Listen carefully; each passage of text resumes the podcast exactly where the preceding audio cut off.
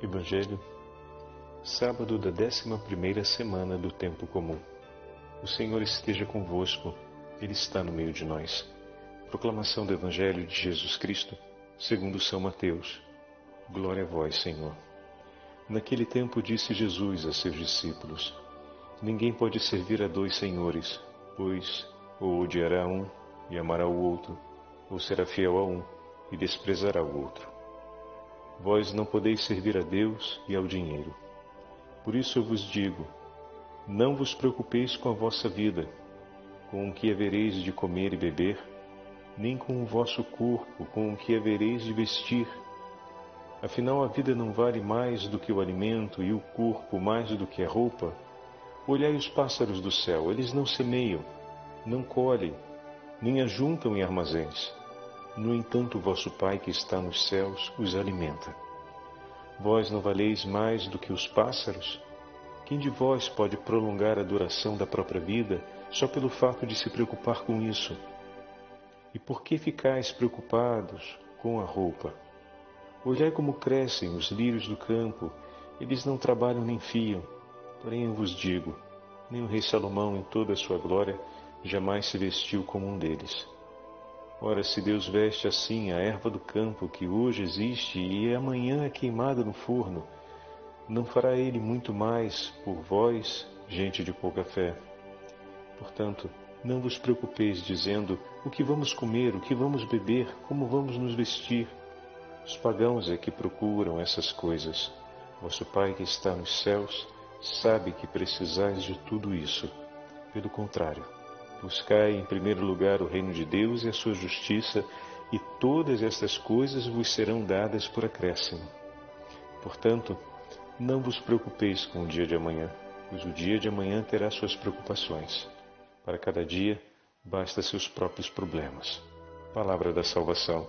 Glória a vós, Senhor. Sábado da 11 semana do Tempo Comum, em nome do Pai, do Filho e do Espírito Santo. Amém. Queridos irmãos e irmãs, damos prosseguimento à meditação do sexto capítulo do Evangelho de São Mateus e hoje temos conosco a parte final do sexto capítulo. E ouvindo o Evangelho, como acabamos de ouvir, olha, tem duas coisas aqui que a gente pode dizer assim de cara, sabe? A primeira é: Senhor, muito obrigado pelo seu carinho, pela sua delicadeza de sempre cuidar de cada um de nós e de nos assegurar que não há de faltar o necessário no caminho dessa vida. Isso não é o governo que está lhe dizendo, não são os seus avós que estão lhe dizendo, não são os seus pais que estão lhe dizendo, é o próprio Senhor que está lhe dizendo, aquele que está acima de todos, aquele que é o Criador de todas as coisas, aquele que governa céu e terra com o seu amor. Ele está declarando: Deus conhece suas necessidades, na sua infinita providência não há de deixar, não deixará faltar absolutamente nada por ti. Nada, nada. Ele se compromete em não deixar faltar nada. E a segunda beleza do Evangelho de hoje é que o Senhor nos propõe algo que merece ser escolhido por nós.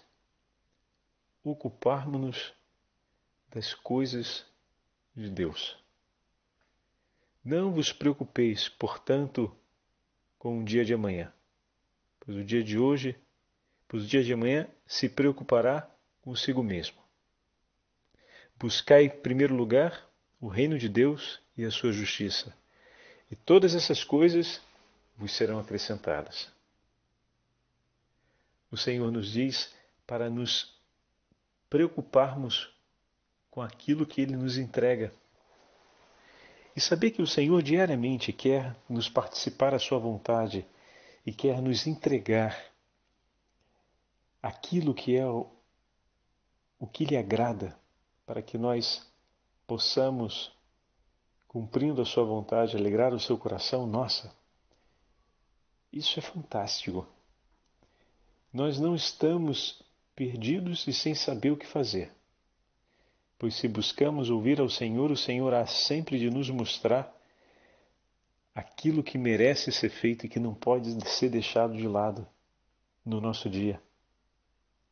Agora, é bem verdade que precisamos, como temos falado ao longo das nossas meditações, aprendermos cuidadosamente a ouvir a Deus, a criar esse hábito de estar com Ele em intimidade, como já falamos, e, escutarmos o Senhor no nosso cotidiano.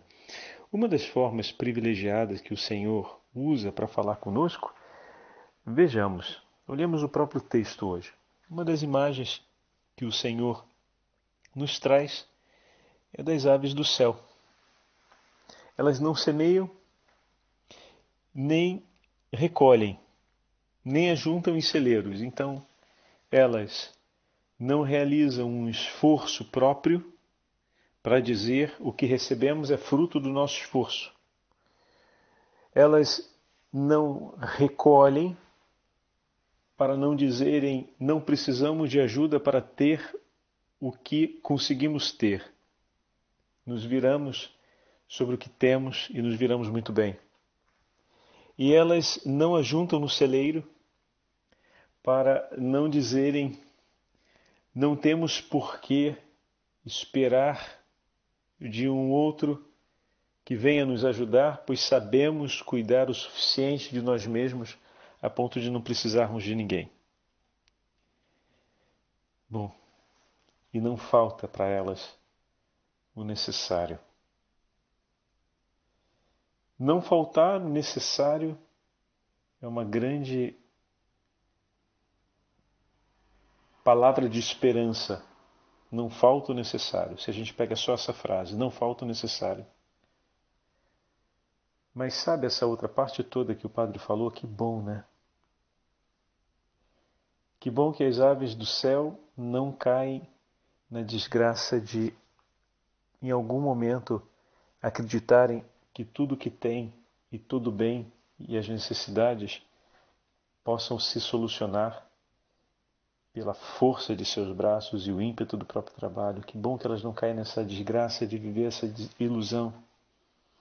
Que bom que elas também não caem na desgraça de recolherem e acreditar que podem resolver seus próprios problemas e dar a elas o que elas precisam. E que bom também que elas não caem na desgraça de acreditar que não precisam de ninguém, pois podem pensar o próprio futuro e a própria vida sem ter que precisar de ninguém, ou de quem lhe diga, ou de quem lhe recomende, ou de quem possa, de alguma forma, proteger no futuro de alguma incerteza, pois ela sabe se virá muito bem com o seu próprio futuro. Percebem, meus irmãos, o ensinamento que está sendo dado? São essas três realidades as três realidades que podem terminar por comprometer o nosso coração na relação com Deus e na relação com o próximo. O Senhor, quando dá o exemplo da, das aves do céu, nos ajuda a perceber essas três realidades. Nós somos mais do que as aves do céu. E podemos glorificar a Deus não só pela sua bendita providência, mas também por ter nos livrado de tantos outros perigos. Como é bom viver na providência de Deus, viver da providência. O que significa viver longe desses três, dessas três grandes desgraças que nós falamos agora. Viver na providência ou viver da providência significa olhar para Deus como princípio de todo bem e não olhar para si mesmo como Senhor de todas as coisas.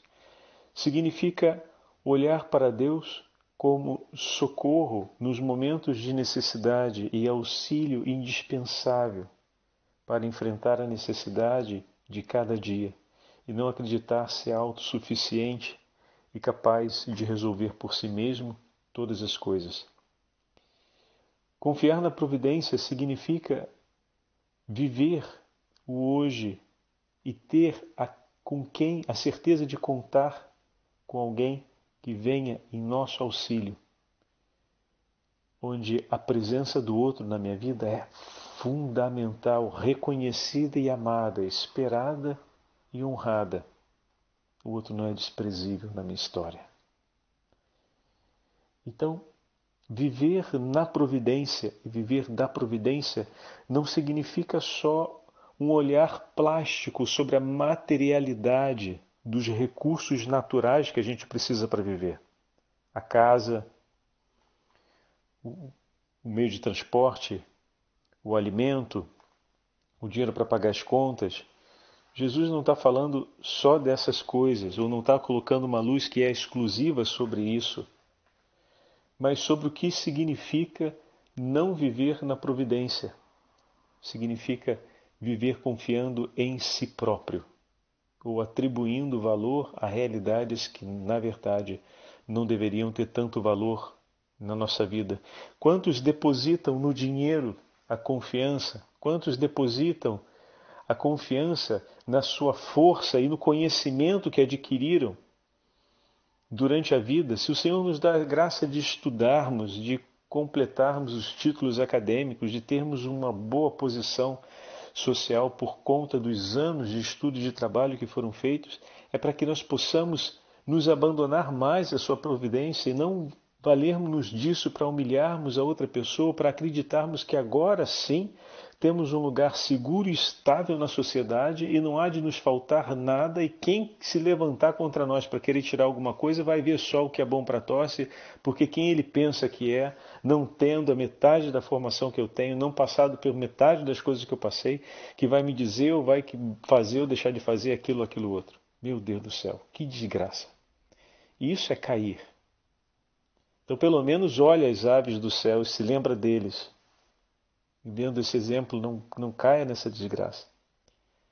Ou melhor ainda, em consciência, reconhecendo a sua deboleza, perdão, a sua fraqueza, escapou aqui uma italianada, é, recolhendo a sua, a sua fraqueza, aproveita, pede ao Senhor perdão e volta para a providência, volta a viver sob a regência da providência de Deus.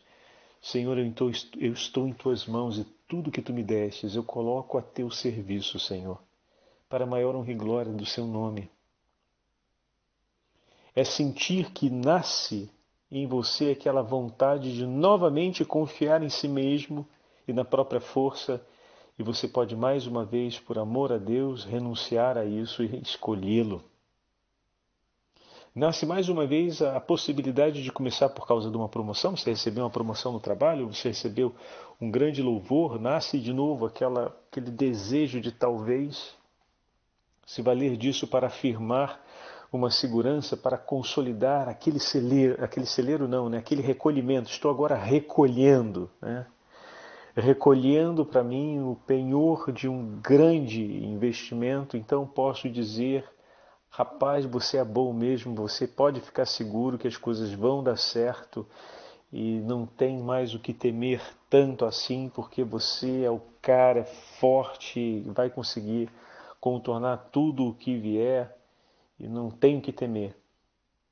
A minha alegria, a minha força está no nome do Senhor que fez o céu e a terra. Senhor, eu te agradeço por mais essa conquista e aproveito para renovar que minha força e minha segurança é o Senhor. Eu te entrego a alegria dessa conquista. Te bendigo por cada momento vivido, cada lágrima derramada, cada gota de sangue que caiu. Te agradeço, Senhor, pelo vigor da minha família, que em muitos momentos teve que me suportar e foi também sustento seu e meu favor. Eu te bendigo, Senhor, e te peço também perdão. Te bendigo porque minha família estava comigo. Te peço perdão se algumas vezes eu fiz com que eles derramassem o sangue junto comigo. E não soube ser paciente, mas quis que fosse logo. Quando na verdade o Senhor por anos tem me preparado para essa conquista, eu tenho investido tanto tempo da minha vida para consolidar essa conquista, mas com a minha família eu forcei um pouco, então eu quero aproveitar para também te pedir perdão, Senhor, mas agradecer porque o sangue derramado junto comigo, cada um deles derramou junto comigo as lágrimas e o suor derramado juntos, foi fundamental. Não se trata de uma conquista minha, mas a conquista da tua misericórdia que nos sustentou, do teu amor que veio em nosso socorro no momento em que vivíamos uma precariedade de amor entre nós, da unção do teu Espírito que nos manteve juntos. Quantas vezes eu me calei, Senhor, a oração porque estava empenhado no trabalho e minha esposa me vendo silenciosa e recolhida, sem querer, até com medo de me, de me perturbar, porque o homem está ali tão concentrado, eu vou lá e deixa, deixa quieto, né? E daí ela se colocava rezando de noite. Quantas orações ela fez, Senhor? E essa conquista é fruto também da oração silenciosa, daquela que o Senhor escolheu e abençoou para estar do meu lado. Quantas vezes meus filhos, durante a noite, viam que o papai estava ali agitado, a mamãe estava ali agitada com o trabalho e reconheciam aquilo, ainda que um pouco triste porque queria me ver mais perto, mas também olhava com carinho e puxava do fundo do coração aquela compreensão de amor e sorria, às vezes sem receber o meu sorriso, mas sorria por dentro, dizendo: Papai está conseguindo. E até no silêncio do coração diziam: Jesus ajuda ele a conseguir passar por esse tempo. Não é mesmo, meus irmãos? Como a gente pode Duvidar da providência, meu amigo. Como é que a gente pode duvidar da providência diante de uma realidade como essa? Como é que a gente pode atribuir a, a, a nossa força a uma conquista porque eu sou caro? Para com isso, rapaz. Bendito seja Deus pela coragem, pelo entusiasmo. Isso vai reconhecido porque também é dom e tesouro de Deus, mas cada conquista na nossa vida é uma conquista de todos aqueles que conosco estão unidos por uma aliança de vida e de amor. Assim como nós participamos e somos dom de Deus na conquista da vida de nossos irmãos, eles também são em nossa vida. Não conquistamos nada sozinhos. Conquistamos sempre unidos em Cristo, com Cristo, por Cristo. E como pensar o futuro, se a gente pensa agora na, no próximo passo, né? Os celeiros. Bom, às vezes acreditamos que a vida é como se fosse trabalhar para colocar as coisas num celeiro, né? Quantos foram os casais na década de 60 que ouviram isso? Trabalhar muito para depois viver e aproveitar a velhice na aposentadoria e pronto. Aí chegou o tempo da aposentadoria com um montão de problema de saúde, conta para pagar, filho enrolado, neto sendo deixado de lado, aí vai para o terceiro turno da vida, né? Acaba tendo que cuidar dos netos como filhos para poder ajudar os filhos que estão mais enrolados que linha de carretel o dinheiro que era para fazer as tão brilhantes e sonhadas viagens ou aproveitar um pouco mais está sendo quase que chupado pelo plano de saúde, com canudinho de papel, porque agora não pode outro canudo por causa das tartarugas, questão ecológica. E além do mais, a gente vê a vida passando. Se o plano foi, na aposentadoria, conhecer o mundo relaxar, meu irmão fracassou, hein? Mas se o, planejo, se o planejamento da vida foi e permanece sendo viver para amar e fazer da sua vida ocasião de vida para o outro, será nas alegrias e nas agruras, no socorro a seus filhos, ou na tranquilidade de um dia de sábado ou de domingo, depois da missa, claro, hein? vendo o jogo do seu time no sofá com as crianças e brincando, seja num momento, seja no outro, no outro, se a sua escolha foi viver a vida para amar e para ajudar os outros a viverem e amarem, então, como ela vier, ela vai ser recebida. Eis aí a escolha que é decisiva para nós. Viver o hoje. Não é que temos, podemos e é oportuno, por disciplina, educação e pelo exercício da razão e também da ordem, programarmos a nossa vida e os nossos dias. Ninguém, não, não vou dizer ninguém, né? mas não é oportuno ir vivendo a vida como as coisas vai acontecendo, vai vivendo. Não é isso que o Evangelho nos fala. Faça o programa, faça o planejamento, mas todo programa e planejamento deve ter por base o que o Senhor nos fala. Buscai primeiro o reino de Deus e a sua justiça. Então é justo que Deus seja amado sobre todas, seja amado sobre todas as coisas e que o próximo seja amado assim como o Senhor nos ama. Então comecemos daí. Se essa for a meta, se esse for o ponto de partida, se esse for o objetivo da nossa vida, se esse for o programa, se daqui nós começamos a organizar o programa de vida, fica tranquilo. Esse programa vai ser organizado sempre em função do hoje. Porque esse é um programa de vida que é todo polarizado no hoje. Amar a Deus sobre todas as coisas, hoje. Como nos ensina Santa Teresinha do Menino Jesus. Ver o Senhor, atribuir a Ele a justiça, né? No louvor, na oração e no exercício da caridade, hoje. Onde? Onde o Senhor me entregar. Ele é o Senhor do hoje, Ele é o Senhor da história, Ele é o Senhor do tempo, Ele é o Senhor da minha vida. Então, o que Ele permitir para hoje é o que, eu, é o que eu vou fazer. Quantas vezes a gente faz um planejamento para o dia e o dia sai de um jeito diferente daquilo que foi planejado? Bendito seja Deus, cadê aquela sensibilidade de coração para recolher que o dia acontece e ele é, por excelência, uma proposta de Deus para nós. Tem dias que vão ser mais ricos em consolações, tem dias que vão ser mais ricos em, em exigências, em provações.